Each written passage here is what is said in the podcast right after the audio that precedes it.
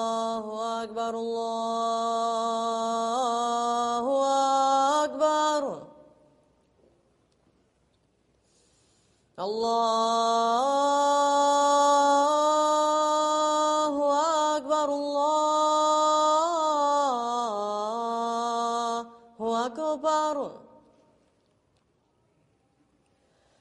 أشهد أن لا إله إلا الله.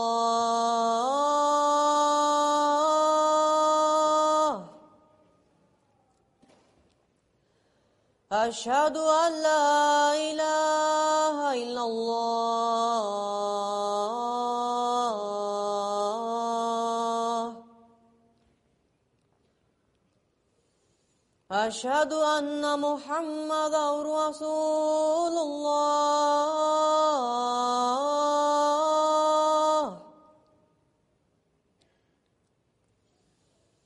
أشهد أن محمدا رسول الله.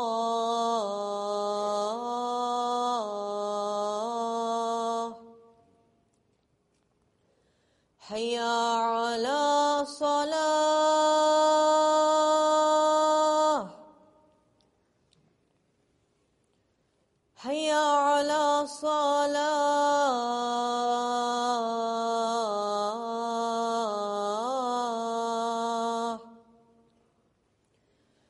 حي على الفلاح.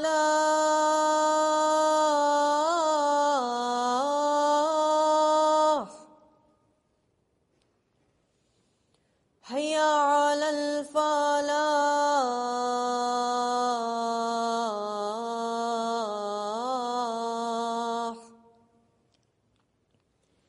الله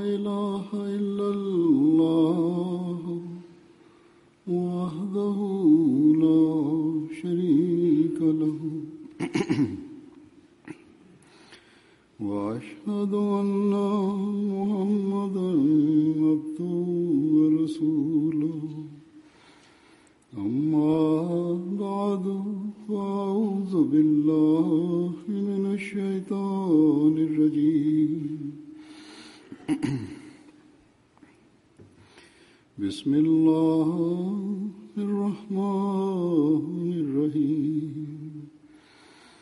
الحمد لله رب العالمين. الرحمن الرحيم. مالك يوم الدين.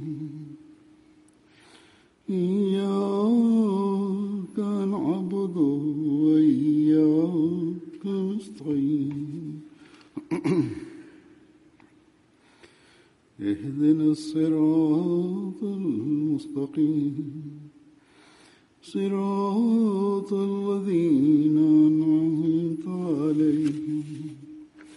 غير المغضوب عليهم. நான் ஹசரத்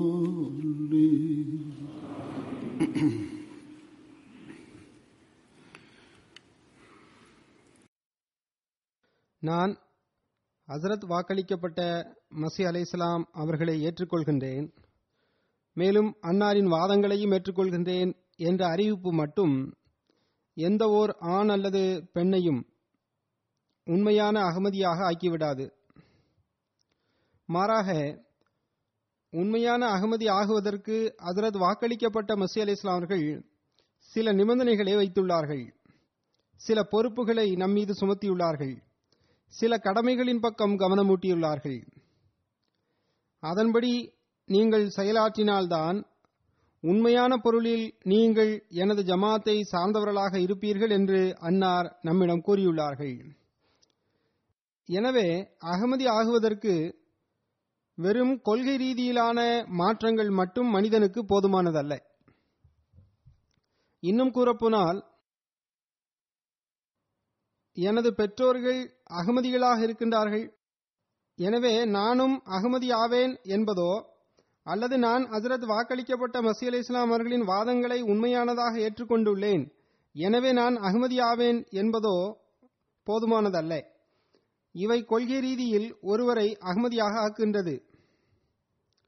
ஆனால் செயல் ரீதியில் அகமதி ஆகுவதற்கு தனது அனைத்து ஆற்றல்கள் மற்றும் திறமைகள் மூலமாக ஹசரத் வாக்களிக்கப்பட்ட மசி அலி இஸ்லாம் அவர்கள் ஒரு அகமதியிடம் வைத்த எதிர்பார்ப்புகளை முழுமை செய்வது அவசியமாகும்.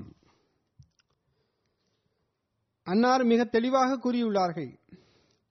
நீங்கள் உங்களது தகுதிகளுக்கேற்ப இந்த விஷயங்களின்படி செயல்பட முயற்சி செய்யவில்லை என்றால் அந்நிலையில் உங்களது வாதம் வெற்று வாதமாகும்.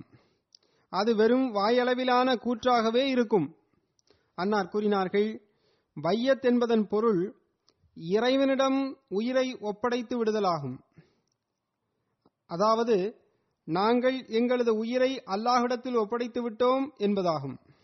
எனவே இது ஒன்றும் சாதாரண பணி அல்ல. நாம் ஒரு பொருளை ஒருவருக்கு விற்றுவிட்டால் பின்னர் அந்த பொருளின் மீது நமக்கு எந்த உரிமையும் இருப்பதில்லை. இன்னும் கூறப்போனால் எந்த நபரிடத்தில் நாம் அந்த பொருளை விற்பனை செய்தோமோ அவரே அந்த பொருளுக்கு எஜமானராகி விடுவார். மேலும் அந்நிலையில் அவர் தனது விருப்பத்திற்கேற்ப அந்த பொருளை பயன்படுத்திக் கொள்வார். எனவே நாம் இந்நிலையை நம்மிடத்தில் ஏற்படுத்திக் கொள்ள வேண்டும். நாம் நமது உயிர்கள் தொடர்பாக இந்த சிந்தனையை நம்மிடத்தில் உருவாக்கிக் கொள்ள வேண்டும். இந்த சிந்தனை மற்றும் நிலையை பெறுவதற்காக அதரது வாக்களிக்கப்பட்ட மசி அலி இஸ்லாம் அவர்கள் கூறினார்கள் பைய செய்தவர் முதலில் பணிவையும் தன்னடக்கத்தையும் மேற்கொள்ள வேண்டும். மேலும் சுயநலன் மற்றும் மன இச்சைகளிலிருந்து முற்றாக வெளிவர வேண்டும்.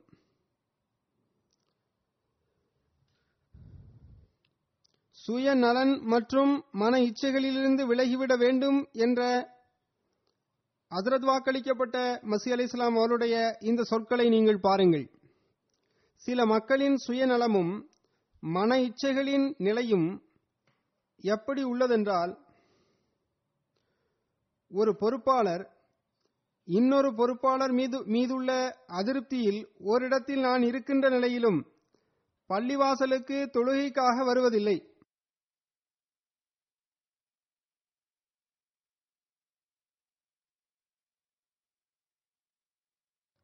சில மக்களின் சுயநலமும் மன இச்சைகளின் நிலையும் எப்படி உள்ளதென்றால் ஒரு பொறுப்பாளர் இன்னொரு பொறுப்பாளர் மீது உள்ள அதிருப்தியில் ஓர் இடத்தில் நான் இருக்கின்ற நிலையிலும் பள்ளிவாசலுக்கு தொழுகைக்காக வரவில்லை. அதற்கான காரணம் என்னவென்றால் பொறுப்பாளர்களுடன் அவருடைய தொடர்புகள் சரியானதாக இல்லை.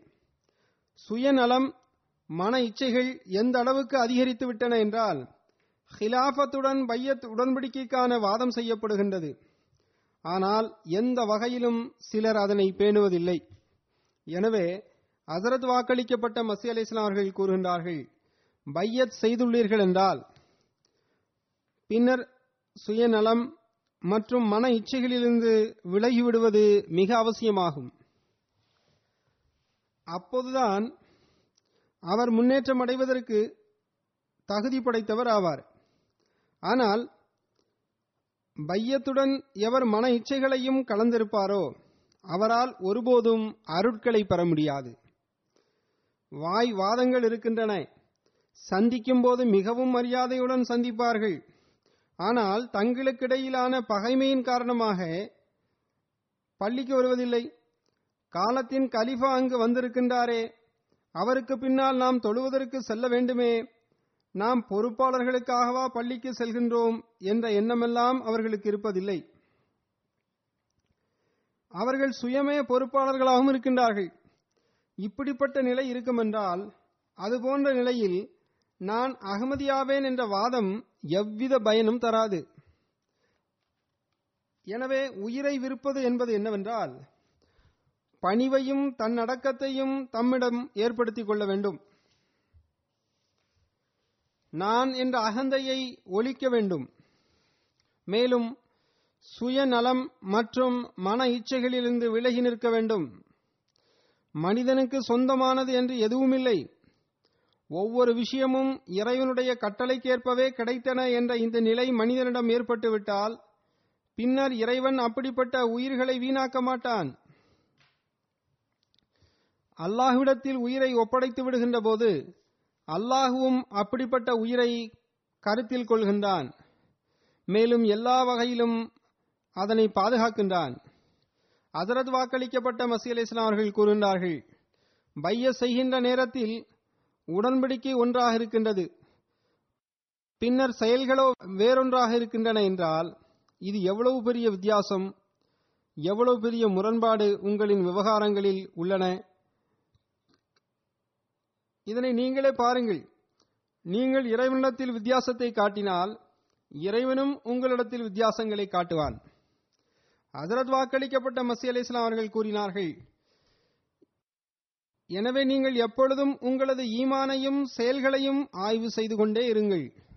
உங்களது உள்ளம் இறைவனுடைய இருப்பிடமாக ஆகின்ற அளவிற்கு உங்களிடத்தில் மாற்றமும் தூய்மையும் ஏற்பட்டு விட்டதா என்று பாருங்கள். நீங்கள் இறைவனின் பாதுகாப்பின் நிழலின் கீழ் வந்து விடுங்கள். அன்னார் கூறினார்கள் நான் பலமுறை எனது ஜமாத்திற்கு கூறியுள்ளேன். நீங்கள் வெறும் பைய செய்துவிட்டோம் என்ற வாதத்தில் மட்டும் நம்பிக்கை கொண்டு விடாதீர்கள். அதனுடைய உண்மைத்துவம் வரை நீங்கள் சென்றடையாதவரை உங்களால் ரட்சிப்பை பெறவே முடியாது. சகாபாக்கள் தங்களிடத்தில் மாறுதல்களை ஏற்படுத்திக் கொண்டது போன்று நீங்களும் தூயவர்களாக மாறிவிடுங்கள். என்று நான் மீண்டும் மீண்டும் அறிவுரை செய்கின்றேன். எனவே சகாபாக்களை பாருங்கள். எவ்வளவு தூய மாற்றங்களை அவர்கள் தங்களிடத்தில் செய்து கொண்டனர். அவர்கள் தங்களுக்கிடையே இருந்த பல ஆண்டுகள் பகைமைகளை இன்னும் சொல்லப்போனால் தலைமுறை தலைமுறையான பகைமைகளை அல்லாஹிற்காக மட்டும் அன்பு நேசம் மற்றும் சகோதரத்துவத்தில் மாற்றினார்கள். சில நிமிட பகைமையின் காரணமாக பள்ளிக்கு வருவதையே அவர்கள் நிறுத்திவிடவில்லை. தங்களது உயிர்களை விற்கின்ற போது அவர்கள் உலகின் பார்வையில் அறிவினர்களாக இருந்தார்கள். ஆனால் அதன் பிறகு அறிவு படைத்த மக்கள் என்ற நிலையிலிருந்து இறை தொடர்பு கொண்ட மனிதர்களாக அவர்கள் மாறினர். இன்றிலிருந்து நம்முடையது என்று எதுவும் இல்லை அனைத்தும் இறைவனுடையதாகும் என்ற விஷயத்தை அவர்கள் உள்ளத்தாலும் உயிராலும் ஏற்றுக்கொண்டிருந்தனர். அவர்கள் ஷிர்கிலிருந்து தௌபா செய்தபோது மறைவிலும் மறைவாக இருக்கக்கூடிய ஷிர்கிலிருந்தும் தப்பிப்பதற்கு அவர்கள் முயற்சி செய்தார்கள். மறைவான ஷிர்க் என்பது பற்றி விளக்கமளித்தவாறு அதரது வாக்களிக்கப்பட்ட மசி இஸ்லாம் அவர்கள் கூறினார்கள். ஷிர்க் என்பது சிலைகளை வணங்குவது மட்டுமல்ல மாறாக காரணிகளை வணங்குவதும் ஷிர்காகும் மேலும் உலகியல் பயன்களின் மீது அழுத்தம் கொடுப்பதும் ஷிர்காகும் உலகியல் பயன்கள் என்பது என்னவென்றால் அதற்காக மனிதன் மார்க்க கட்டளையும் இறைவனது கட்டளைகளையும் முதுகுக்கு பின்னால் வீசிவிடுகின்றான்.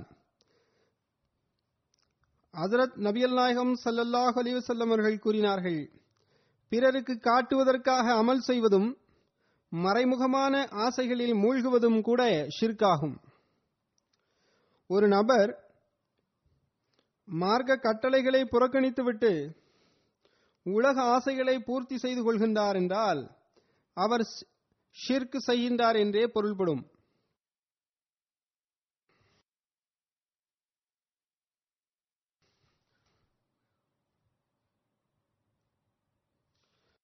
சகாபாக்கள் மத்தியில் எந்த அளவுக்கு இரையச்சம் இருந்ததென்றால் ஒரு சகாபியை பற்றி வருகின்றது. அவர் ஒரு முறை ஒரு இடத்தில் அமர்ந்து அழுது கொண்டிருந்தார். மற்றொருவர் அவரது அழுகைக்கான காரணத்தை அவரிடத்தில் கேட்டார். அதற்கு அந்த சகாபி கூறினார்கள் எனக்கு அசரத் நபியல் நாயகம் சல்லல்லாஹ் அலிசல்லம் அவர்களின் இந்த கூற்று நினைவிற்கு வந்துவிட்டது அதாவது அன்னார் கூறினார்கள் நான் எனது சமுதாயம் தொடர்பாக ஷிர்கு மற்றும் மறைமுகமான ஆசைகள் என்ற விவகாரங்களில் அஞ்சுகின்றேன். இதுதான் சகாபாக்களுக்கு அல்லாஹின் மீது இருந்த அச்சம் மற்றும் ஷிர்கிலிருந்து தப்பிப்பதற்கு அவர்களுக்கு இருந்த கவலை பற்றிய அந்தஸ்தாகும். இன்னும் கூறப்போனால் அவர்களுக்கு இந்த விவகாரங்களில் மற்றவர்களை பற்றிய கவலையும் இருந்தது. மறைமுகமான ஷிர்க் செய்யக்கூடிய மக்கள் இந்த சமுதாயத்தில் தோன்றுவார்களே என்ற கவலையும் அவர்களுக்கு ஏற்பட்டிருந்தது. அந்த எண்ணம் தோன்றியவுடன் அவர்களின் உள்ளம் நடுநடுங்கிவிட்டது. மேலும் கவலை ஏற்பட்டு அதனால் அழத் தொடங்கிவிட்டார்கள். இந்த நிலையின் மூலமாக மட்டும்தான் மனிதன் உண்மையான பொருளில் ஏகத்துவவாதியாகவும் ஏக இறைவனை வணங்கக்கூடியவனாகவும் ஆகின்றான் அல்லது ஆகவும் முடியும். அதரத் வாக்களிக்கப்பட்ட மசி அலை இஸ்லாம் அவர்கள் கூறுகின்றார்கள் தௌஹீத் என்பது வெறும் வாயளவில் லா இலாஹ இல்லல்லா என்று கூறி உள்ளத்தில் ஆயிரக்கணக்கான சிலைகளை ஒன்று கூட்டிக் கொள்வதன் பெயர் அல்ல. இன்னும் கூறப்போனால் எந்த ஒரு நபர் தனது ஒரு பணியை அல்லது திட்டத்தை அல்லது சூழ்ச்சியை இறைவனுக்குரிய அளவிற்கு மகத்துவத்தை கொடுக்கின்றாரோ அல்லது இறைவன் மீது இருக்க வேண்டிய நம்பிக்கையை ஒரு மனிதன் மீது வைத்து விடுகின்றாரோ அல்லது இறைவனுக்கு அளிக்க வேண்டிய அளவிற்கான கண்ணியத்தை தனது நப்சிற்கு எவர் ஒருவர் கொடுத்து விடுகின்றாரோ? இந்த அனைத்து நிலைகளிலும் அத்தகைய நபர் இறைவனின் பார்வையில் சிலை வணங்கியாவார். அன்னார் கூறினார்கள் இறைவனுக்குரிய அந்தஸ்தின் நிலையில் ஒரு பொருளுக்கோ அல்லது ஒரு சொல்லிற்கோ அல்லது செயலிற்கோ மகத்துவம் வழங்கப்படும் என்றால் அது இறைவனது பார்வையில் சிலையாகும். நினைவிற்கொள்ளுங்கள் இறைவன் நம்மிடம் எதிர்பார்க்கும் உண்மையான ஏகத்துவம் மற்றும் நமது ரட்சிப்பு எதனுடன் தொடர்புடையதாக இருக்கின்றதோ அது என்னவென்றால் சிலை மனிதன் அல்லது சூரியன் அல்லது சந்திரன் அல்லது உயிர் அல்லது தனது திட்டம் சதி போன்ற அனைத்திலிருந்தும் இறைவனை இணையற்றவனாக கருத வேண்டும்.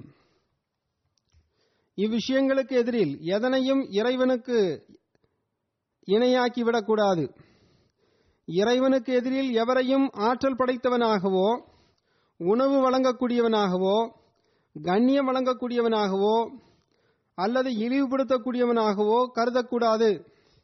அதாவது இன்ன நபர் எனக்கு கண்ணியம் வழங்கக்கூடியவர் என்றும் அல்லது எனது இழிவு இன்ன நபருடன் தொடர்புடையது என்ற எண்ணமும் ஒருபோதும் கூடாது.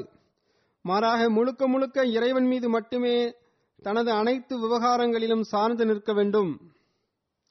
எனவே இதுதான் இஸ்லாத்தின் அடிப்படை நிபந்தனையாகும். மேலும் உண்மை இஸ்லாமாகிய அகமதியத்தின் அடிப்படையும் இதுவே ஆகும். மக்கள் கிலாஃபத்தை அல்லது காலத்தின் கலிஃபாவை ஷிர்க் என்ற நிலை ஏற்படுகின்ற அளவிற்கு அதிக அந்தஸ்து கொடுக்கின்றார்கள் என்றால் அதிக அந்தஸ்து கொடுக்கின்றார்கள் என்று என்னிடத்தில் ஒருவர் கூறினார். இங்கு ஒன்று தெளிவாகிவிட வேண்டும். ஹசரத் வாக்களிக்கப்பட்ட மசேல் இஸ்லாம் அவர்கள் ஹசரத் நபியல் நாயகம் சல்லல்லாஹ் அலிவசல்லம் அவர்களது அடிமைத்துவத்தில் உலகத்திலிருந்து ஷிர்கை ஒழிப்பதற்காக தோன்றினார்கள்.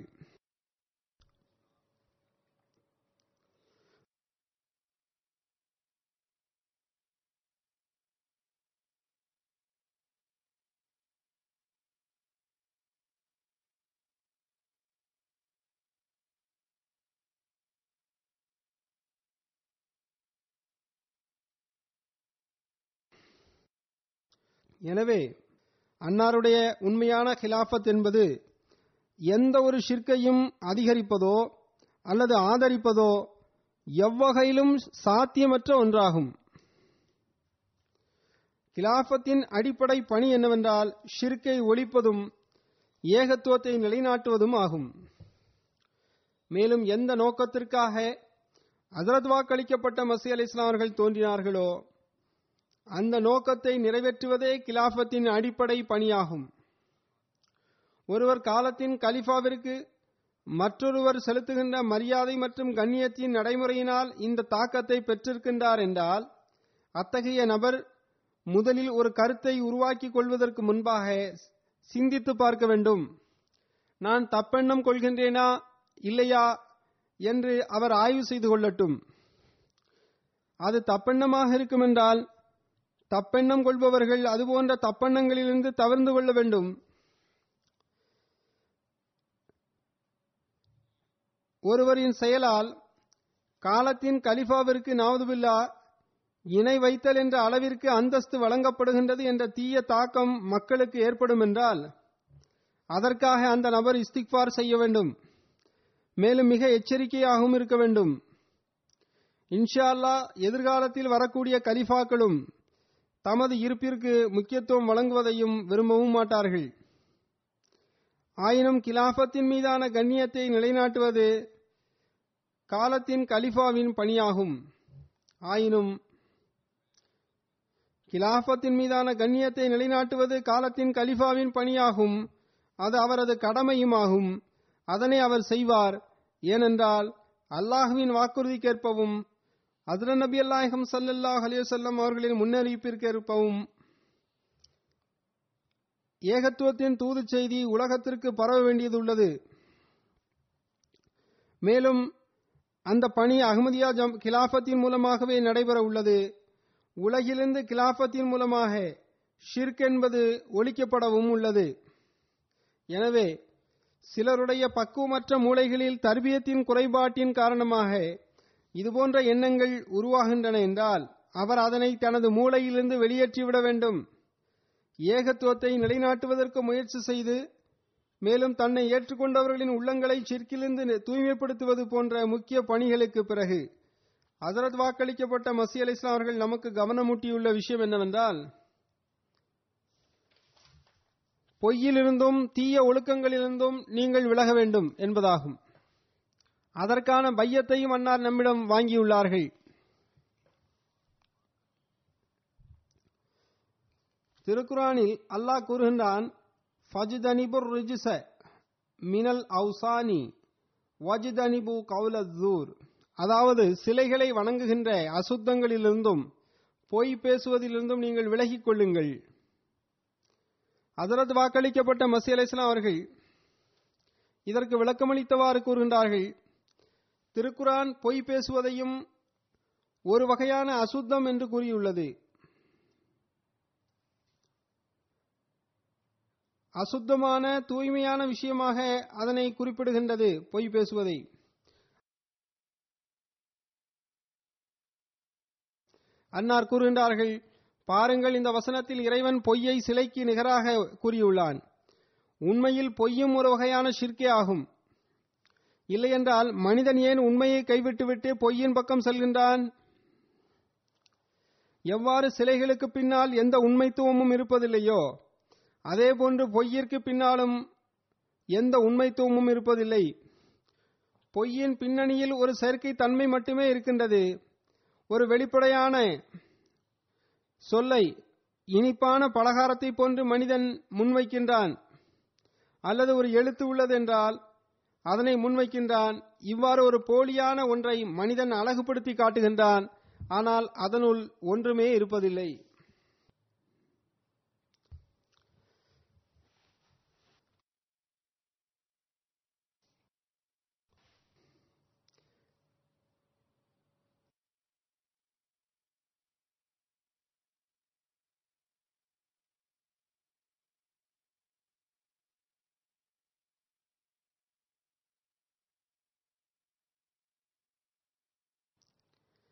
அடுத்த அன்னார் கூறினார்கள் பொய்யும் ஒரு சிலையாகும். அதன் மீது நம்பிக்கை வைத்து மனிதன் இறைவன் மீதான நம்பிக்கையை கைவிட்டு விடுகின்றான். எனவே பொய் பேசுவதனால் இறைவனும் கை நழுவி விடுகின்றான். ஏகத்துவம் மற்றும் இறைவனை வணங்குவதற்கான வாதம் இருக்குமென்றாலோ அல்லது தான் உண்மையான முஸ்லிம் என்ற வாதத்தை ஒருவர் செய்திருந்தாலோ அந்நிலையில் அவர் முதலில் பொய்யை தம்மிடமிருந்து வெளியேற்றிவிட வேண்டும். மேலும் பொய்யர்களை விட்டும் வெளியேறிவிட வேண்டும். சில மக்கள் சாதாரண விஷயங்களில் கூட தவறான கூற்றுகளை பேசுகின்றனர். அது ஒரு மூமினிற்கு அழகானதல்ல.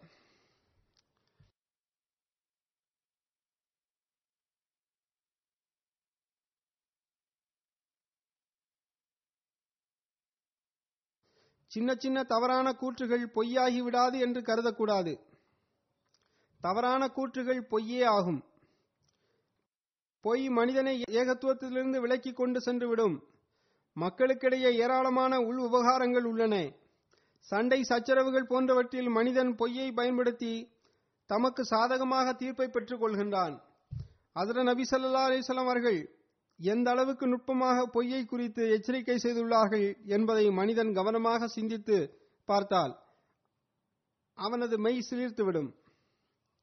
அதர நபியல் நாயகம் சல்லல்லா அலைஹி அவர்கள் கூறினார்கள் எவர் ஒருவர் ஒரு சிறு குழந்தையிடம் இங்கே வா நான் உனக்கு ஒன்றை தருகின்றேன் என்று கூறி அக்குழந்தைக்கு அவர் எதனையும் கொடுக்கவில்லை என்றால் அவருடைய அந்த கூற்றும் கூட பொய்யிலேயே அடங்கும். ஆக நகைச்சுவையாக பேசப்படுகின்ற பொய்யும் பொய்யே ஆகும். அடுத்தன்னார் கூறுகின்றார்கள் பொய் என்பது பாவத்தின் பக்கமும் தீமையின் பக்கமும் மனிதனை அழைத்து செல்கின்றது. தீமை மனிதனை நரகத்தின் பக்கம் கொண்டு செல்கின்றது. அன்னார் கூறினார்கள் பொய் என்பது பாவத்தின் பக்கமும் தீமையின் பக்கமும் மனிதனை அழைத்து செல்கின்றது. தீமை மனிதனை நரகத்தின் பக்கம் கொண்டு சேர்க்கின்றது. தீமை என்பதன் பொருள் என்னவென்றால்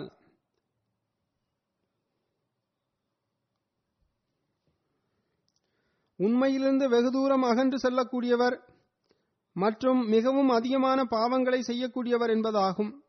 நாம் உண்மையின் உயர்தரத்தில் எந்த அளவிற்கு நிலை நிற்கின்றோம் என்பதையும் அதர நபி ஸல்லல்லாஹு அவர்கள் மனிதனை உண்மை என்பது சொர்க்கத்தின் பக்கம் அழைத்து செல்கின்றது என்று கூறிய தரத்திற்கேற்ப நாம் அதில் நிலை நிற்கின்றோமா என்றும் நாம் நம்மை நாமே ஆய்வு செய்து பார்க்க வேண்டும்.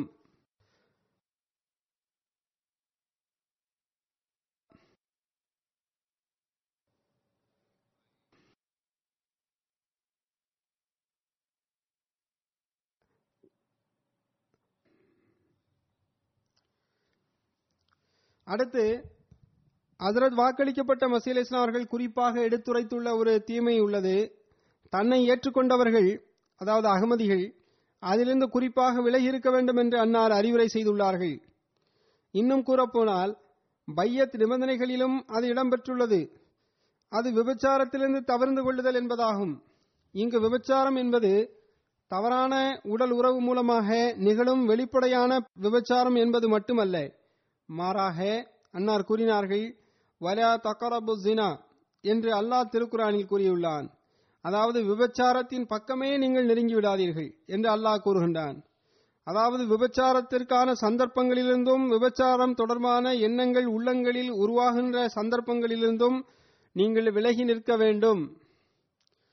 செயல் ரீதியாக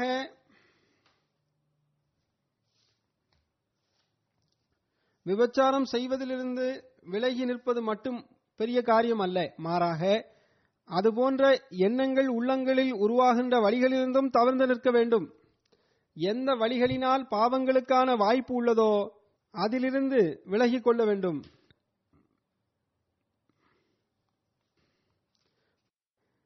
மனிதனை எந்தெந்த வழிமுறைகளிலெல்லாம் விபச்சாரத்தின் பக்கம் கொண்டு செல்லக்கூடிய அபாயம் உள்ளதோ அதிலிருந்து அவர் தவிர்த்து கொள்ள வேண்டும்.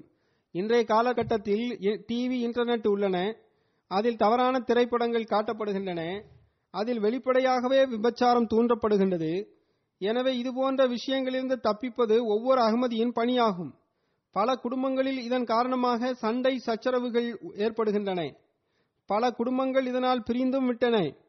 கணவர் வீட்டில் அமர்ந்து தவறான திரைப்படங்களை பார்த்து கொண்டிருக்கின்றார். ஆனால் அல்லது இன்டர்நெட்டில் அமர்ந்திருக்கின்றார். இதன் மூலமாக தவறான எண்ணங்கள் குடும்பத்தில் உருவாகின்றன.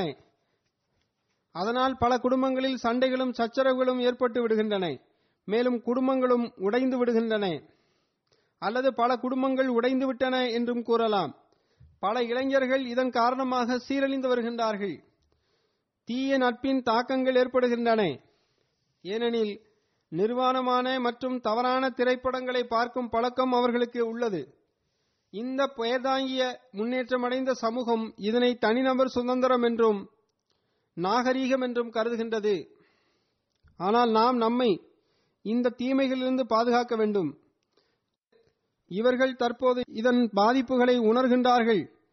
இதனுடைய பாதிப்புகள் உள்ளன என்று ஒப்புக்கொள்கின்றார்கள். நீங்களே போனோகிராஃபி சினிமா தொடர்பாக தகவல்களை பெற்றுக்கொண்டால் அது விபச்சாரத்தின் பக்கம் அழைத்து செல்லும் என்பது உங்களுக்கு தெரிய வரும் அது குடும்ப தீவிரவாதத்தின் பக்கம் உங்களை அழைத்து செல்லலாம். தவறான தொடர்புகள் அதனால் உருவாகிவிடலாம். குழந்தைகள் மீதான வன்புணர்வு சம்பவங்கள் அதனால் நிகழ்கின்றன என்பதும் நமக்கு தெரிய வருகின்றது இந்த அனைத்து சம்பவங்களும் அசுத்தமான இந்த சினிமாக்களின் மூலமாகத்தான் நிகழ்கின்றன என்பது வெளிப்படையாகும். அதரது வாக்களிக்கப்பட்ட மசி அலி இஸ்லாம் அவர்கள் கூறினார்கள் அதற்கான எண்ணம் கூட வரக்கூடாது. அதாவது தவறாக எண்ணம் வந்தால் கூட அதிலிருந்து விலகி நிற்க வேண்டும். தற்போது இந்த விஷயங்களை பார்ப்பதால் இந்த அனைத்து தவறான சம்பவங்களும் நடக்கின்றன என்பது உறுதியாகிவிட்டது. எனவே குறிப்பாக ஒரு அகமதி இவ்விஷயங்களிலிருந்து விலகி இருக்க வேண்டும். அடுத்து ஒரு உண்மையான அகமதியாக ஆகுவதற்கு அதற்கு வாக்களிக்கப்பட்ட மசீல் இஸ்லாம் அவர்கள் எல்லா வகையான அநீதிகளிலிருந்தும் விலகியிருப்ப விலகியிருப்பதன் பக்கம் கவனம் ஊட்டியுள்ளார்கள். அன்னார் கூறினார்கள் நீங்கள் என்னை சார்ந்தவர்களாக இருக்க விரும்பினால் பின்னர் எல்லா வகையிலும் தீங்கிழைத்தல் அநீதி இழைத்தல் மற்றும் கூச்சல் குழப்பம் ஆகியவற்றை செய்தல் போன்றவற்றிலிருந்து முற்றிலும் விலகி நிற்க வேண்டும். எவ்வகையிலும் அதற்கான எண்ணம் கூட உங்களின் உள்ளங்களில் வரக்கூடாது என்று கூறியுள்ளார்கள். அசர நபியல் நாயகம் சல்லல்லாஹ் அலிவசல்லம் அவரிடத்தில் மாபெரும் அநீதி எது என கேட்கப்பட்டது? அதற்கு ஒரு நபர் தனது சகோதரருக்கு சொந்தமான நிலத்தில் ஒரு அடி நிலத்தை அவர் அபகரித்து தனக்கு சொந்தமாக்கிக் கொள்வதுதான் என்று அசர நபி சல்லா அலிசல்ல அவர்கள் பதிலளித்தார்கள். இந்த தீமைக்கு பகரமாக மனிதனுக்கு பெரும் தண்டனை வழங்கப்படும். அதனை மனிதனால் சிந்தித்து கூட பார்க்க முடியாது. எனவே ஒருவரின் உரிமையை அபகரிப்பது மாபெரும் அநீதி மற்றும் பாவமாகும். அந்நியர்களுக்கு நாம் இஸ்லாத்தின் சிறப்புகளை எடுத்துக் கூறுகின்றோம். அவர்களுக்குரிய உரிமைகளை வழங்குவது தொடர்பாக இஸ்லாம் உயர்தரமான போதனைகளை கூறுகின்றது என்றும் உரிமைகளை பெறுவதற்கு பகரமாக உரிமைகளை கொடுப்பதன் பக்கம் நமக்கு இஸ்லாம் கவனமூட்டுகின்றது என்றும் நாம் பிறருக்கு கூறுகின்றோம். மக்களுக்கு நாம் மிகவும் அதிகம் அதிகமாக இதனை போதிக்கின்றோம்.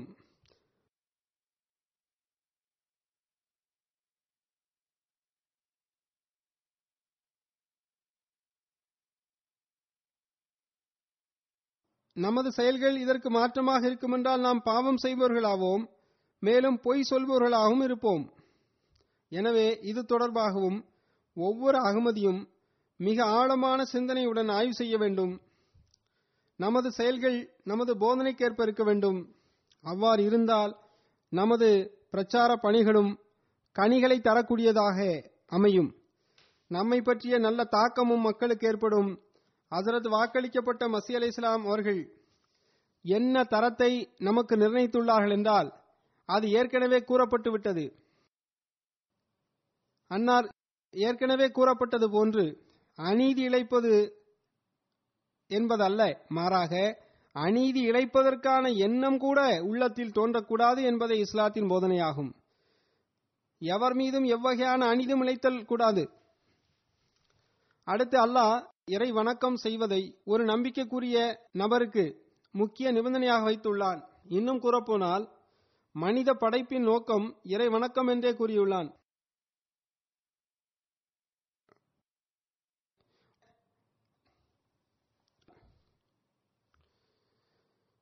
ஹசரத் வாக்களிக்கப்பட்ட மசீல் இஸ்லாம் அவர்கள் கூறினார்கள் எனது ஜமாத்தை சார்ந்தவர்களாக தங்களை கருதி கொள்ளும் மக்களே நீங்கள் உண்மையிலேயே இறை அச்சத்தின் வழிகளில் காலெடுத்து வைக்கும்போதுதான் வானத்தில் மிகவும் எனது ஜமாத்தை சார்ந்தவர்களாக கருதப்படுவீர்கள். எனவே நீங்கள் உங்களது ஐந்து நேர தொழுகைகளை இறைவனை பார்ப்பது போன்று பயபக்தியுடன் தொழுது வாருங்கள். மேலும் அன்னார் கூறினார்கள் தொழுகை ஒவ்வொரு முஸ்லீமின் மீதும் கடமையாகும். ஹதீஸில் வந்துள்ளது அதில் நபியல் நாயகம் சல்லல்லாஹ் அலிஸ்லாம் அவரிடத்தில் வந்து ஒரு சமுதாயம் இஸ்லாத்தை ஏற்றுக்கொண்டது.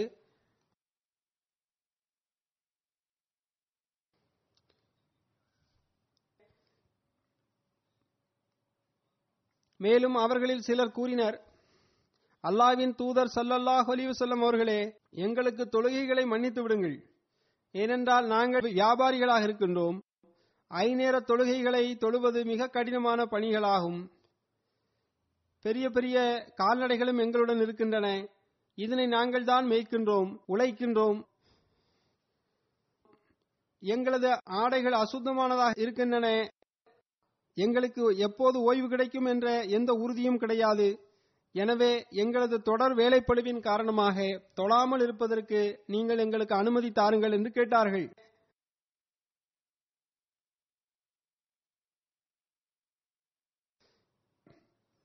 அதற்கு அதில் நபியல் நாயகம் ஸல்லல்லாஹு அலைவசல்லம் அவர்கள் கூறினார்கள் பாருங்கள் தொழுகை இல்லை என்றால் வேறு என்னதான் உள்ளது? எந்த மார்க்கத்தில் தொழுகை இல்லையோ அது மார்க்கமே இல்லை. அன்னார் கூறினார்கள் தொழுகை என்றால் என்ன? தொழுகை என்பது என்னவென்றால் தனது இயலாமை மற்றும் பலவீனங்களை இறைவன் முன் எடுத்து வைப்பதும் தனது தேவைகளை அவனிடத்திலேயே வேண்டுவதும் ஆகும். மேலும் இறை அன்பு அவன் மீதான அச்சம் மற்றும் அவனது நினைவில் உள்ளத்தை நிறுத்தி வைப்பதன் பெயரே தொழுகையாகும். மேலும் அதுவே மார்க்கமாகும். எவர் தொழுகையிலிருந்து விடுபட விரும்புகின்றாரோ அவர் விலங்குகளை விட மோசமானவராவார். அவரது நிலை விலங்குகளுக்கு ஒப்பானதாகும். விலங்குகளைப் போன்றே அவரும் உண்ணுகின்றார் பருகுகின்றார். மேலும் விலங்குகளைப் போன்றே அவரும் உறங்குகின்றார். இது ஒருபோதும் மார்க்கமாகாது. மாறாக இது நிராகரிப்பாளர்களின் வாழ்க்கையே வாழ்க்கையாகும்.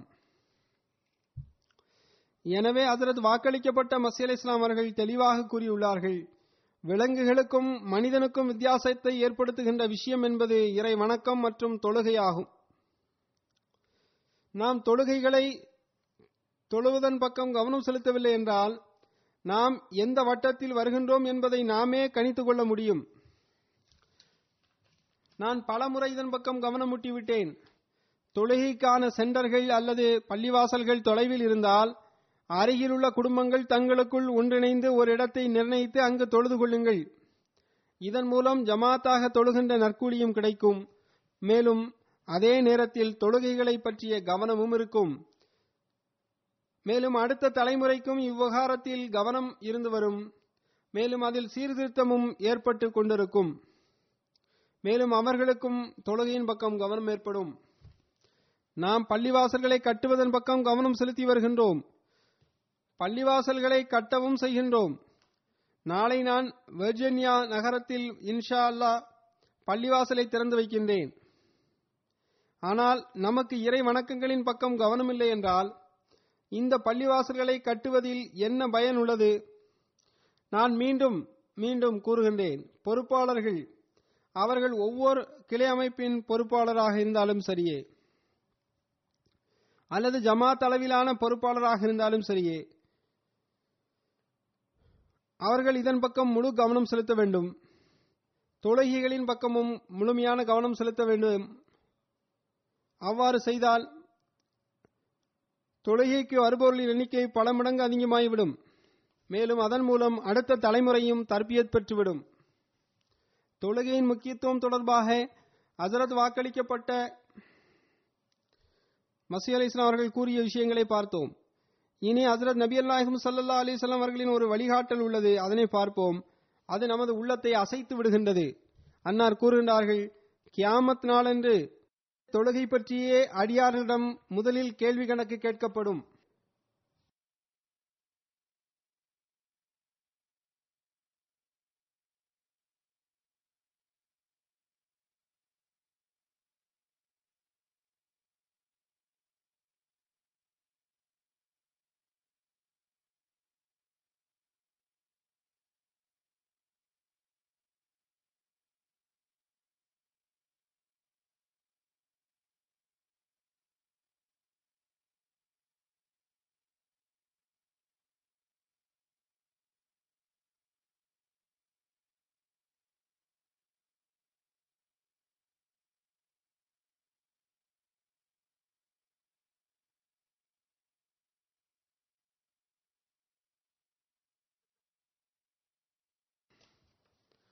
இந்த கணக்கு சரியானதாக இருந்தால் அவர் வெற்றி பெற்று விடுவார்.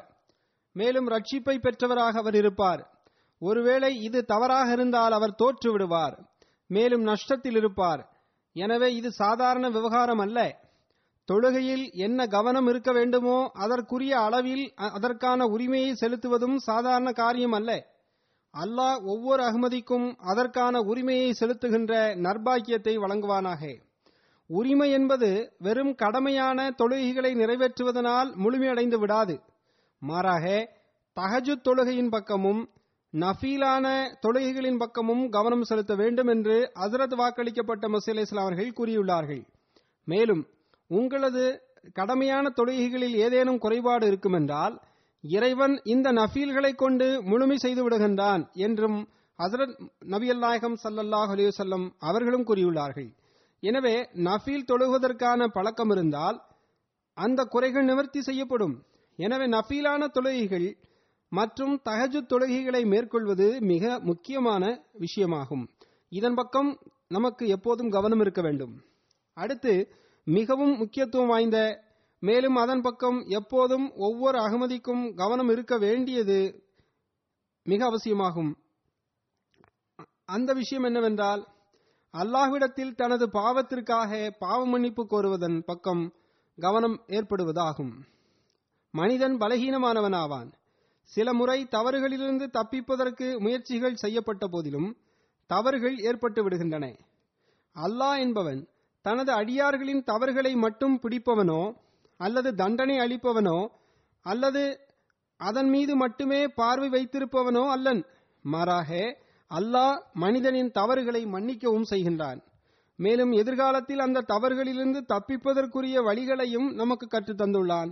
அது என்னவென்றால் அது இஸ்திக்ஃபார் ஆகும். ஹசரத் நபி நாயகம் ஸல்லல்லாஹு அலிவசல் அவர்கள் கூறினார்கள் மக்கள் பாவ மன்னிப்பு கோருகின்ற நிலையில் அல்லாஹ் மக்களுக்கு தண்டனை வழங்க மாட்டான். சில மக்களே பாவ மன்னிப்பு வேண்டிக் கொண்டிருக்கின்றார்கள் என்று வைத்துக் கொண்டால் அவர்கள் மூலமாக ஏராளமானவர்களின் தண்டனையை அல்லாஹ் மன்னித்து விடுகின்றான். அத்தகைய மக்களின் மூலமாக மற்றவர்களும் பாதுகாக்கப்படுகின்றனர். ஹசரத் வாக்களிக்கப்பட்ட மசி அலி இஸ்லாம் அவர்கள் கூறுகின்றார்கள் சில மக்கள் இருக்கின்றார்கள் அவர்களுக்கு பாவத்தை பற்றிய செய்தி இருப்பதில்லை. பாவ மன்னிப்பு கோருவதற்கான எந்த ஏற்பாட்டையும் அவர்கள் செய்வதும் இல்லை. மனிதன் தனது ஒவ்வொரு பாவத்திற்கும் அது வெளிப்படையானதாக இருந்தாலும் சரி மறைவானதாக இருந்தாலும் சரி மனிதன் அதை அறிந்திருந்தாலும் சரி அறியாமல் இருந்தாலும் சரி கை கால் நாவு காது மற்றும் கண் ஆகியவற்றின் மூலம் வெளிப்பட்ட அனைத்து வகையான பாவங்களுக்கும் மனிதன் பாவ மன்னிப்பு வேண்டிக் கொண்டிருக்க வேண்டும். அதாவது மனிதனுடைய பல்வேறு தரப்பட்ட உடல் உறுப்புகள் பாவங்களுக்கு காரணிகளாக இருக்கின்றன. ஆகவே ஒவ்வொரு உறுப்பும் பாவத்திலிருந்து தப்பிப்பதற்காக நீங்கள் இறைவனிடம் பாவ மன்னிப்பு கோரிக்கொண்டிருக்க வேண்டும். எனவே அன்னார் கூறினார்கள் உடல் உறுப்புகள் பாவம் செய்வதற்கு காரணிகளாக இருக்கின்றன. அல்லாஹுவின் பாதுகாப்பில் இருப்பதற்காக எப்போதும் நீங்கள் முயற்சி செய்து கொண்டிருக்க வேண்டும். எனவேதான் அதிரத் வாக்களிக்கப்பட்ட மசி அலி இஸ்லாமர்களுக்கு இந்த துவா கற்றுத்தரப்பட்டது. அது இக்காலத்தில் கற்றுத்தரப்பட்ட துவாவாகும். திருக்குரானினுடைய இந்த துவா நீங்கள் எப்போதும் செய்து வர வேண்டும். அந்த துவா என்னவென்றால் ரப்பனா லலம்னா அன்ஃபுஸனா வ இல்லம் தக்ஃபிர் லனா வ தர்ஹம்னா லனகூனன்ன மினல் ஹாசிரீன்.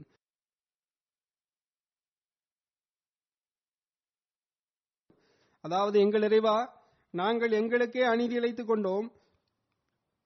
நீ எங்களை மன்னித்து எங்களுக்கு கருணை காட்டாவிடில் நாங்கள் நஷ்டமடைந்தவர்களை சார்ந்தவர்களாகி விடுவோம்.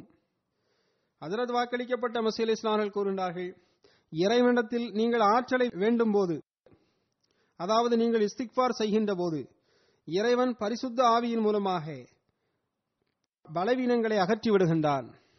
ஹதரத் வாக்களிக்கப்பட்ட மசீ அலி அவர்கள் தன்னை ஏற்றுக்கொண்டவர்களுக்கு இவ்விஷயத்தையும் அடிப்படை நிபந்தனையாக வைத்துள்ளார்கள்.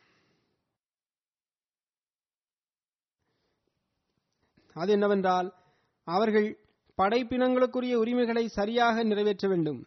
அல்லாஹுவின் படைப்பினங்களில் எவருக்கும் எவ்வகையான துன்பமும் கொடுப்பதிலிருந்து தவிர்த்திருக்க வேண்டும். அன்னார் நாம் எப்போதும் நமது உள்ளத்தை ஆராய்ந்து கொண்டிருப்பதன் பக்கமும் கவனமூட்டியுள்ளார்கள். அன்னார் கூறினார்கள் உங்களிடத்தில் அல்லாஹின் மீதான அச்சம் இருக்க வேண்டும். மேலும் அதன் விளைவாக படைப்பினத்தின் மீது அனுதாபமும் அவர்களுக்கு நன்மையை விரும்பக்கூடியவர்களாகவும் நீங்கள் திகழ வேண்டும். ஒரு அதீசில் வருகின்றது நீங்கள் உங்களுக்குள் பொறாமை கொள்ளாதீர்கள். ஒருவருக்கொருவர் சண்டையிடாதீர்கள். ஒருவர் மற்றவருக்கு எதிராக பகைமை பாராட்டாதீர்கள். ஒருவர் மற்றவரை எதிரிகளாக ஆக்கிக் கொள்ளாதீர்கள். ஒருவர் மற்றவருக்கு போட்டியாக வியாபாரம் செய்யாதீர்கள்.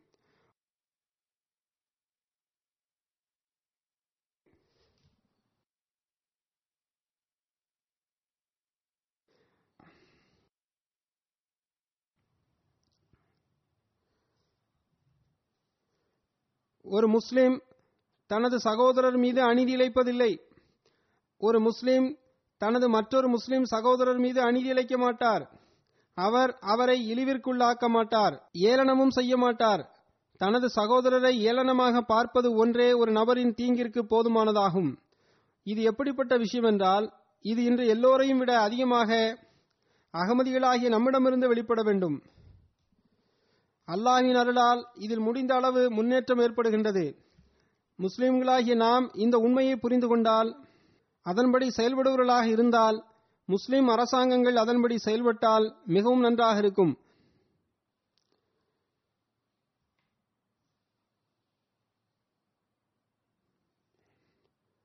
இன்று முஸ்லிம்கள் முஸ்லிம்கள் மீதே அநீதி இழைத்து அவர்களின் உயிரையும் உடமையும் அழித்து விடுகின்றனர். ஆயிரக்கணக்கான மற்றும் லட்சக்கணக்கான பிள்ளைகள் அனாதைகளாகி வருகின்றனர். லட்சக்கணக்கான பெண்கள் விதவிகளாகி வருகின்றனர். அடுத்து தற்பெருமை என்பது ஒரு மாபெரும் தீமையாகும். அதிலிருந்து விலகி இருப்பதற்கு திருக்குரான் நமக்கு அறிவுரை செய்கின்றது. அதில் நபியல் நாயகம் சல்லல்லாஹ் அலையுசல்லம் அவர்களும் இதன் பக்கம் கவனமூட்டியுள்ளார்கள் அன்னார் கூறினார்கள் எவரது உள்ளத்தில் கடுகளவு ஆணவம் இருக்குமோ அவர் ஒருபோதும் சொர்க்கத்தில் நுழைய முடியாது. அதரது வாக்களிக்கப்பட்ட மசீல் இஸ்லாம் அவர்கள் கூறுகின்றார்கள் மனிதன் எவ்வகையிலும் ஆணவமும் அகந்தையும் கொள்ளக்கூடாது. அறிவார்ந்த ரீதியிலும் சரி குடும்ப ரீதியிலும் சரி. அடுத்தன்னார் கூறுகின்றார்கள் நீங்கள் ஆணவத்திலிருந்து விலகுங்கள் என்று எனது ஜமாத்திற்கு நான் அறிவுரை செய்கின்றேன். ஏனென்றால் நாம் ஆணவம் கொள்வது கம்பீரமும் வல்லமையும் கொண்ட இறைவனது பார்வையில் வெறுக்கத்தக்க ஒன்றாக உள்ளது. ஹசரத் நபியல் நாயகம் சல்லல்லாஹ் அலி வசல்லம் அவர்கள் ஹஜ்ஜத்துல் விதா சந்தர்ப்பத்தில் கூறினார்கள் மனித சமுதாயங்களை சார்ந்த நீங்கள் எந்த ஒரு சமுதாயத்தையும் சார்ந்திருக்கலாம். ஆனால் மனிதன் என்ற ரீதியில் உங்களுக்கு ஒரு அந்தஸ்து உள்ளது. மனிதர்கள் அனைவரும் சமமானவர்களே. கருப்பருக்கு வெள்ளையர் மீதும் வெள்ளையருக்கு கருப்பர் மீதும் அரபிகளுக்கு அரபிகள் அல்லாதவர்கள் மீதும் அரபி அல்லாதவர்களுக்கு அரபிகள் மீதும் எந்த மேன்மையும் கிடையாது. அனைவரும் சமமானவர்களே. எனவே நமது போதனை என்பது சமமான கல்வியாகும். ஆணவத்திலிருந்து தப்பிப்பதற்கும் தற்பெருமையிலிருந்து விலகுவதற்கும் வழங்கப்பட்ட போதனை என்னவென்றால் நாம் நம்மில் ஒவ்வொருவரும் அதன்படி அமல் செய்ய வேண்டும். அந்நியர்களின் உலகில் வெள்ளையர் கருப்பர் என்ற வித்தியாசம் உள்ளது. ஆனால் தற்போது சிலர் வாதம் செய்கின்றார்கள். சில தலைவர்கள் வெள்ளையர்களாக இருப்பதனால் அதிகமான மூளை அவர்களுக்கு இருக்கின்றது திறமைகள் இருக்கின்றன என்று கூறுகின்றனர். மேலும் வெள்ளையர்கள் அல்லாதவர்களுக்கு அவர்கள் கருணை செய்துள்ளனர் என்றும் வாதிடுகின்றனர். இது அவர்களின் ஆணவத்தின் நிலையாகும். ஒவ்வொரு அகமதியும் இதுபோன்ற நிலையிலிருந்து தப்பித்திருப்பது மிகவும் அவசியமாகும். அதற்காக முயற்சியும் செய்ய வேண்டும். இன்று இரண்டு வெவ்வேறு சந்தர்ப்பங்களில் என்னிடம் சபைகளில் பெண் பிள்ளைகள் இதனை வெளிப்படுத்தினர். அமெரிக்காவின் ஜமாத்துகளில் சில வகையான இன வித்தியாசம் காணப்படுகின்றது. என்று என்னிடம் சொல்லப்பட்டது. எந்த காரணத்தினாலும் இந்த எண்ணம் தோன்றியிருந்தாலும் அது மிகவும் தவறாகும்.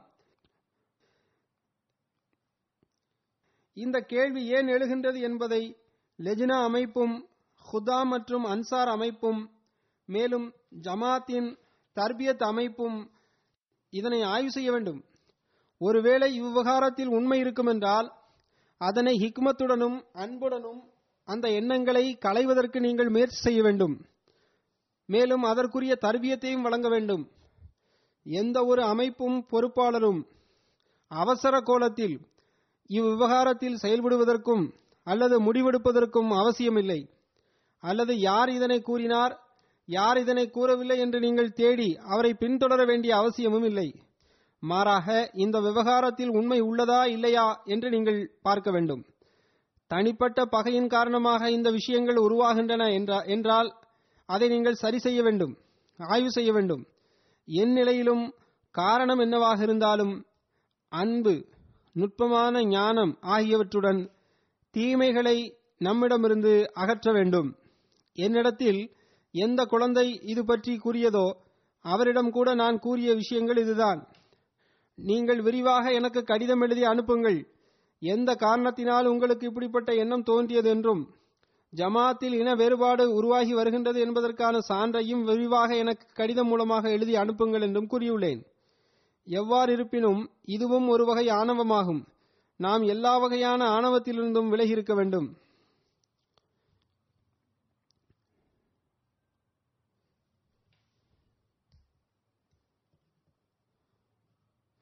ஹசரத் வாக்களிக்கப்பட்ட மசீல் இஸ்லாம் அவர்கள் கவனமூட்டிய விஷயங்களில் ஒரு விஷயம் என்னவென்றால் அது தொடர்பாக அல்லாஹும் கூறியுள்ளான். ஹசரத் நபியல் நாயகம் சல்லல்லா அலிஸ்லாம் அவர்களும் வழிகாட்டியுள்ளார்கள். அல்லாஹின் அருளால் முழு உலகத்திலும் ஜமாத்துகள் பொருள் தியாகத்தில் முன்னேறி வருகின்றன. அசாதாரண மற்றும் தற்காலிக பொருள் தியாகங்களில் அமெரிக்காவில் உள்ள அகமதியா ஜமாத்தும் முழுமையாக பங்கு பெறுவதற்கு முயற்சிகள் செய்கின்றன. ஆனால் பொதுவாக ஒரு பொருளாதார அமைப்பு உள்ளது. சந்தா வசூல் செய்வது போன்ற விவகாரங்கள் விவகாரங்கள் எல்லாம் இருக்கின்றன. இங்கும் கூட நமது பார்வைக்கு வருகின்ற புள்ளி விவரங்களை பார்க்கின்ற போது அதில் குறைபாடு உள்ளது தெரிய வருகின்றது. இதன் பக்கம் கவனம் செலுத்துவது அவசியமாகும். ஒரு ஏழை நபர் ஒருவர் தனது நிர்பந்தத்தை எடுத்து வைத்து சந்தா வழங்குவதில் சலுகைகளை பெறுவதற்கும் அல்லது அளவீட்டை குறைத்துக் கொள்வதற்கும் அவருக்கு அனுமதி இருக்கின்றது. ஆனால் நல்ல வருமானமுடைய மக்கள் இருக்கின்றார்கள். அவர்கள் தங்களை தாங்களே ஆய்வு செய்ய வேண்டும். தமது வருமானத்திற்கேற்ப சந்தா கொடுக்கின்றார்களா இல்லையா என்று அவர்கள் பார்க்க வேண்டும். எவ்வாறு வரி செலுத்துவதிலிருந்து தப்பிப்பதற்கு பல மாற்றங்கள் செய்து கொள்கின்றார்களோ அதுபோன்று சந்தா விவகாரத்திலும் நடந்து கொள்ளக்கூடாது.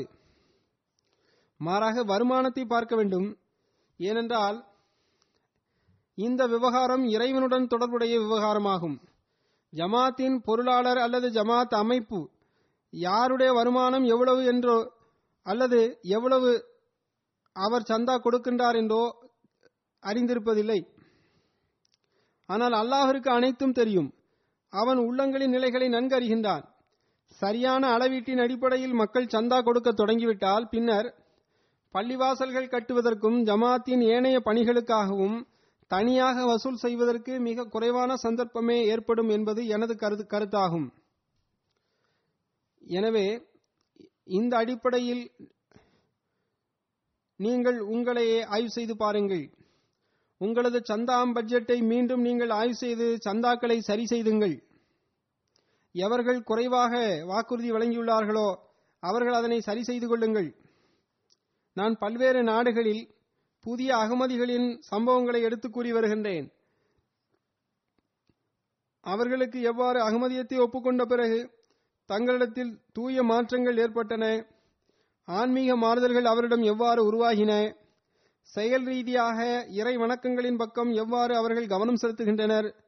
பொருள் தியாகத்தின் முக்கியத்துவத்தையும் அந்த புதிய அகமதிகள் எவ்வாறு உணர்ந்திருக்கின்றனர் என்பதையெல்லாம் நான் அவ்வப்போது கூறுவதுண்டு.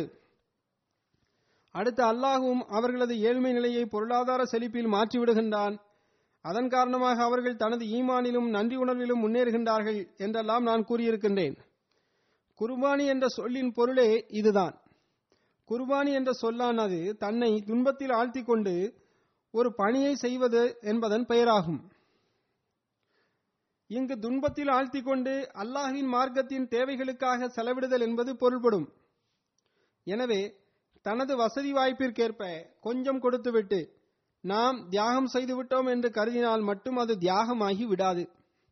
மேலும் அப்படிப்பட்டவர்கள் அல்லாஹின் மீது எந்த கருணையும் செய்துவிட மாட்டார்கள். அவர்கள் கொடுக்கவில்லை என்றாலும் கூட அல்லாஹுவின் மார்க்கத்தின் தேவைகளை முழுமை செய்வதற்கான ஏற்பாட்டை அல்லாஹுவே செய்து கொள்கின்றான்.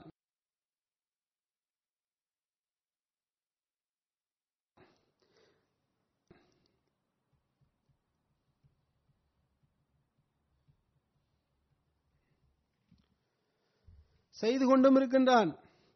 செய்து கொண்டும் இருப்பான். இன்ஷா அல்லாஹ் எனவே நான் எவர்கள் செல்வ செழிப்பு நிலையிலும் கூட தனது வருமானத்திற்கேற்ப சந்தா கொடுப்பதில்லையோ அவர்களுக்கு நான் கவனமூட்ட விரும்புகின்றேன். நீங்கள் அல்லாஹின் அருட்களுக்கு வாரிசாகிவிடுங்கள். இன்று நான் கடைசியாக கவனமூட்ட விரும்புகின்ற விஷயம் கட்டுப்படுதலாகும். திருக்குரானின் எண்ணற்ற இடங்களில் அல்லாஹிற்கும் அவனது தூதருக்கும் கட்டுப்படுவதற்கான கட்டளை வந்துள்ளது. பின்னர் ஆட்சியாளர்களுக்கு கட்டுப்படுவதற்கும் கட்டளை உள்ளது. அடுத்து அதிரது வாக்களிக்கப்பட்ட மசீ அலி இஸ்லாம் அவர்களும் தமது பையத் நிபந்தனைகளில் ஒரு நிபந்தனையாக கட்டுப்படுதல் என்ற நிபந்தனையை வைத்துள்ளார்கள். நல்ல விஷயங்களில் கட்டுப்படுவேன் என்ற உடன்படிக்கையில் மரணம் வரை நிலைத்து நிற்போம் என்பது அந்த நிபந்தனையாகும். நமது உறுதிமொழிகளில் குறிப்பாக கிளை அமைப்புகளின் உறுதிமொழிகளில் இந்த சொற்கள் இடம்பெற்றுள்ளன. அதாவது காலத்தின் கலிஃபா என்ன நல்ல தீர்மானங்கள் எடுக்கின்றார்களோ அதற்கு கட்டுப்படுவதை நான் அவசியமாக கருதுவேன் என்பதாகும் அந்த உறுதிமொழி. சில கோணல் புத்தியுள்ள மனிதர்கள் அல்லது நயவஞ்சக சிந்தனை கொண்ட மக்கள் இவ்வாறும் கூறுகின்றனர். அதாவது நல்ல தீர்மானங்களில் கட்டுப்பட வேண்டும் என்றே உள்ளது. காலத்தின் கலிஃபாவின் சில தீர்மானங்கள் நல்ல தீர்மானங்களாக இருப்பதில்லை என்று அவர்கள் கூறுகின்றனர். அவர்களின் பார்வையில் அவை நல்ல தீர்மானங்களாக இருப்பதில்லை. இதுபோன்ற விளக்கங்களை கொடுக்கக்கூடிய மக்கள் உலகத்தின் பல்வேறு பகுதிகளில் இருக்கின்றனர். ஒருவர் இருவராக கூட அவர்கள் இருக்கலாம். நிச்சயமாக லட்சத்தில் ஒருவர் கூட அப்படிப்பட்டவர் இருக்கலாம். ஆனால் எப்படி இருப்பினும் இதுபோன்ற சிந்தனை முற்றிலும் நிராகரிக்கப்பட வேண்டிய சிந்தனையாகும். ஏனென்றால் இந்த சிந்தனை இளம் தலைமுறையின் உள்ளங்களில் நஞ்சை கலந்து விடுகின்றது. இவ்வாறு ஒருவர் சுயமாக நல்ல தீர்மானத்திற்கான விளக்கத்தை கொடுக்க தொடங்கிவிட்டால் பின்னர் ஜமாத் அமைப்பின் ஒற்றுமை நிலைவர முடியாது. மேலும் எது நல்ல தீர்மானம் எது நல்ல தீர்மானம் இல்லை என்ற விவாதமும் தொடங்கிவிடும். ஹசரத் முதலாவது கலிஃபத்துல் மசி ரலி அல்லாஹ் அவர்கள் ஒரு இடத்தில் இதற்கு விளக்கமளித்தவாறு கூறுகின்றார்கள். கட்டுப்படுதல் மற்றும் நல்ல தீர்மானங்களை புரிவதில் அவர்களுக்கு மற்றுமொரு தவறு ஏற்பட்டிருக்கின்றது. நாங்கள் எதனை நல்ல தீர்மானமாக கருத மாட்டோமோ அதற்கு நாங்கள் கட்டுப்பட மாட்டோம் என்று அவர்கள் அதற்கு பொருள் கொடுக்கின்றனர். அதர நபியல் நாயகம் சல்லல்லாஹ் அலிவசல்லம் அவர்களுக்கும் இந்த சொல் பயன்படுத்தப்பட்டுள்ளது.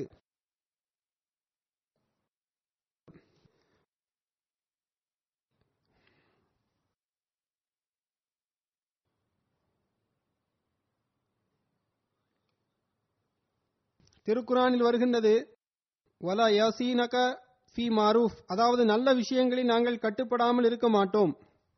ஹசரத் முதலாவது கலிஃபத்துல் மசி அவர்கள் கூறுகின்றார்கள் இப்போது இதுபோன்ற மக்கள் ஹசரத் நபியல் நாயகம் சல்லல்லாஹ் அலிவசல்லம் அவரிடமும் குறை கண்டு பட்டியல் போட்டு விட்டார்களா என்ன? அவர்கள் என்னென்ன நல்ல விஷயங்களை பேசுவார்கள் என்னென்ன தவறான விஷயங்களை பேசுவார்கள் என்று இவர்கள் பட்டியலிட்டு விட்டார்களா? ஹசரத் வாக்களிக்கப்பட்ட மசி அலி அவர்கள் நல்ல தீர்மானங்கள் என்பதற்கு விளக்கமளித்தவாறு கூறுகின்றார்கள் நபி அறிவிற்கு எதிரான விஷயங்களை செய்வதற்கு கட்டளையிடுகின்றார் என்று இந்த மக்கள் ஆட்சேபனை செய்கின்றனர்.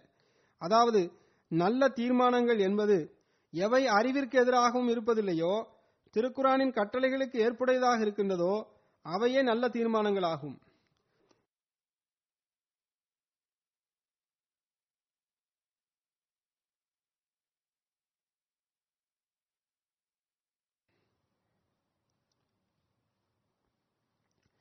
மேலும் ஒரு ஹதீஸில் ஒரு சம்பவம் வருகின்றது. ஒரு இடத்திற்கு ஒரு குழுவினர் அதர நபியல் நாயகம் சல்லல்லாஹ் அலிவசல்லம் அவர்களால் அனுப்பி வைக்கப்பட்டனர். அங்கு ஒரு இடத்திற்கு சென்ற பிறகு மக்கள் நெருப்பை மூட்டினர். அப்போது அக்கூட்டத்தின் அமீர் நகைச்சுவைக்காக இவ்வாறு கூறினார். நான் உங்களை இந்த நெருப்பில் குதிக்கும்படி கூறினால் நீங்கள் அதில் குதித்து விடுவீர்களா? என்று கேட்டார். அதற்கு சிலர் இது முற்றிலும் தவறாகும். இது தற்கொலையாகும் என்று கூறினர்.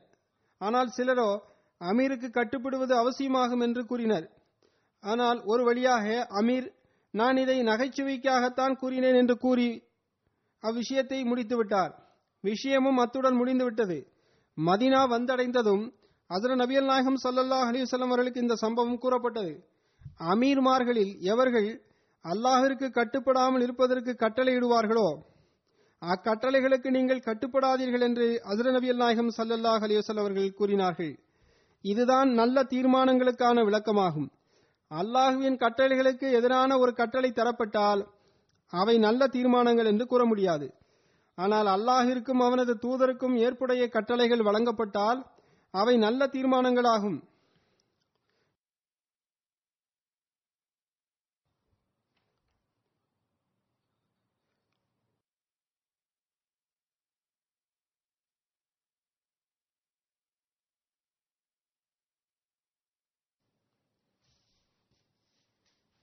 எனவே நல்ல தீர்மானங்களுக்கு கட்டுப்படுதல் என்ற உடன்படிக்கையை பேணுதல் அவசியமாகும் என்பது தெளிவாகிவிட வேண்டும். நல்ல தீர்மானங்கள் என்பவை அல்லாஹுவின் கட்டளைகள் மற்றும் அவனது தூதரின் கட்டளைகளே ஆகும். எனவே உண்மையான கிலாஃபத் நிலை பெற்றிருக்கும் வரை ஒருபோதும் இந்த கிலாஃபத் அல்லாஹ் மற்றும் அவனது தூதரின் கட்டளைக்கு எதிராக எந்த தீர்மானமும் எடுக்காது. திருக்குரான் மற்றும் சுண்ணத்திற்கு ஏற்ப கிலாஃபத் தொடரும் இன்ஷா அல்லாஹ். அதிர நபியல் நாயகம் சல்லல்லாஹ் அலிவசல்லம் அவர்களது முன்னறிவிப்புக்கேற்ப இந்த கிலாஃபத் இன்ஷா அல்லாஹ் நிலை பெற்றிருக்கும் நன்மையான தீர்மானங்களுக்கு கட்டுப்படுதல் என்ற சொல் நான் ஏற்கனவே கூறியதற்கேற்ப திருக்குரானில் அதர நபியல் நாயகம் சல்லல்லாஹ் அலிவசல்லம் அவர்களுக்காகவும் பயன்படுத்தப்பட்டுள்ளது. அதரது வாக்களிக்கப்பட்ட மசீ அலி இஸ்லாம் அவர்களும் தனது பையத் நிபந்தனைகளில் இந்த சொல்லை பயன்படுத்தியுள்ளார்கள். அஹமதியா கிலாஃபத்தும் ஒவ்வொரு உறுதிமொழியிலும் இதனை இணைத்துள்ளது. இதன் பொருள் மிக தெளிவாகும். அல்லாஹ்வுடைய கட்டளைகளை தொடர்வதும் ஜமாத்திற்கு அதன் பக்கம் கவனமூட்டுவதும் தன்னை ஜமாத்தின் அங்கமாக கருதுவதும் ஒவ்வொரு நபரின் கடமையாகும்.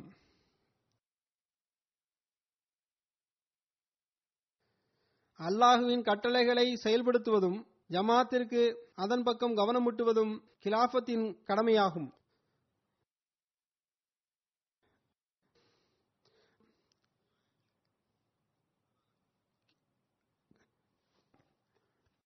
அந்த கிலாஃபத்தின் வழிகாட்டுதலின்படி செயல்படுவது ஜமாத்தின் அங்கமாக க- தம்மை கருதுகின்ற ஒவ்வொரு நபரின் கடமையாகும். ஒவ்வொரு அகமதியும் இந்த உடன்படிக்கையை பேணியவாறு காலத்தின் கலிஃபா ஜமாத்திற்கு வழங்குகின்ற வழிகாட்டலின்படி நடக்க வேண்டும். இது ஒவ்வொரு அகமதியின் கடமையாகும். ஹசரத் இரண்டாவது கலிஃபத்துல் மசி அவர்களும் கூறியுள்ளார்கள் கிலாஃபத்தை இறைவனே பாதுகாக்கின்றான்.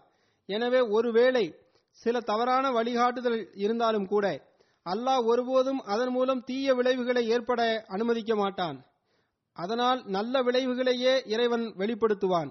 அதற்கான சூழ்நிலையை இறைவன் உருவாக்கி விடுவான்.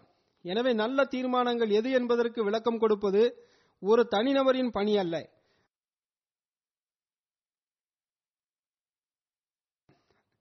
நல்ல தீர்மானங்கள் என்பது திருக்குணானிற்கும் சுண்ணத்திற்கும் ஏற்புடையதாகும். மேலும் ஹதீஸிற்கும் ஏற்புடைய தீர்மானங்களாகும். மேலும் இக்காலத்தில் தோன்றியுள்ள நீதி நெறி தீர்ப்பவரின் கட்டளைகளுக்கு ஏற்புடையதாகும். இந்த ஒரே ஒரு வழிமுறையின் மூலமாகத்தான் ஜமாத்தில் ஒருமைப்பாடு நிலை பெற்றிருக்க முடியும். மேலும் இந்த நோக்கத்திற்காகத்தான் அதாவது ஒற்றுமை ஏற்படுத்துவதற்கும் களப்பற்ற தன்மை கொண்ட கட்டுப்படக்கூடிய ஒரு ஜமாத்தை உருவாக்க வேண்டும் என்பதுதான் அதரது வாக்களிக்கப்பட்ட மசி அலை இஸ்லாம் அவர்களின் வருகையின் நோக்கமுமாகும். அதரது வாக்களிக்கப்பட்ட மசி அலை இஸ்லாம் அவர்கள் எண்ணிக்கையை அதிகரிப்பது எனது நோக்கம் அல்ல என்று தெளிவாக கூறிவிட்டார்கள். என் ஜமாத்தில் இணைந்து எனக்கு கட்டுப்படுவதை அறியாத மக்களின் எண்ணிக்கையை அதிகரிப்பது எனது நோக்கம் அல்ல அதிரது வாக்களிக்கப்பட்ட மசீல் இஸ்லாம் அவர்கள் கூறினார்கள் எனது ஜமாத்தில் இணைந்து எனது பையத்தின் வரக்கூடியவர்கள் சீர்திருந்தவில்லை என்றால் அல்லாஹ் மற்றும் அவனது தூதரின் போதனைகளுக்கு ஏற்ப தனது வாழ்க்கையை கழிக்கவில்லை என்றால் அந்த நபரின் பையத் பயனற்றதாகும்.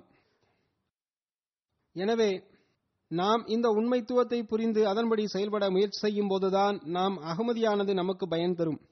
மேலும் அதற்காக நமது அனைத்து ஆற்றல்களுடனும் நாம் முயற்சி செய்வது அவசியமாகும். அதரது வாக்களிக்கப்பட்ட மசி அலி இஸ்லார்கள் கூறுகின்றார்கள் கட்டுப்படுதல் என்பது ஒன்றும் சிறிய காரியம் அல்ல அது எளிய காரியமும் அல்ல.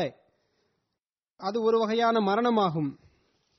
எந்த நபர் முழுமையாக கட்டுப்படுவதில்லையோ அவர் இந்த ஜமாத்தை அவப்பெயருக்கு ஆளாக்குகின்றார். ஹசரத் வாக்களிக்கப்பட்ட மசீல் இஸ்லாம் அவர்கள் கூறுகின்றார்கள் நான் பலமுறை ஜமாத்திற்கு அறிவுரை கூறியுள்ளேன்.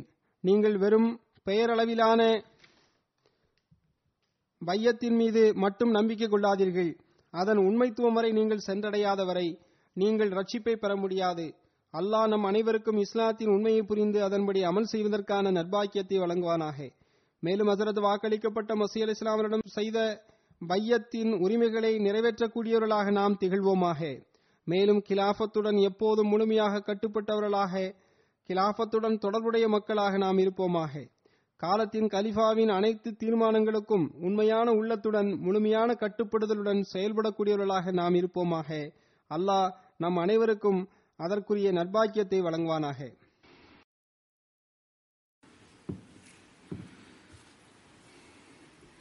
الحمد لله الحمد لله نحمده ونستعينه ونستغفره ونؤمن به ونتوكل عليه. ونعوذ بالله من شرور أنفسنا ومن سيئات أعمالنا. من يهده الله فلا مضل له ومن يضلل فلا هادي له. ونشهد أن لا إله إلا الله ونشهد أن محمدا عبده ورسوله. عباد الله رحمكم الله.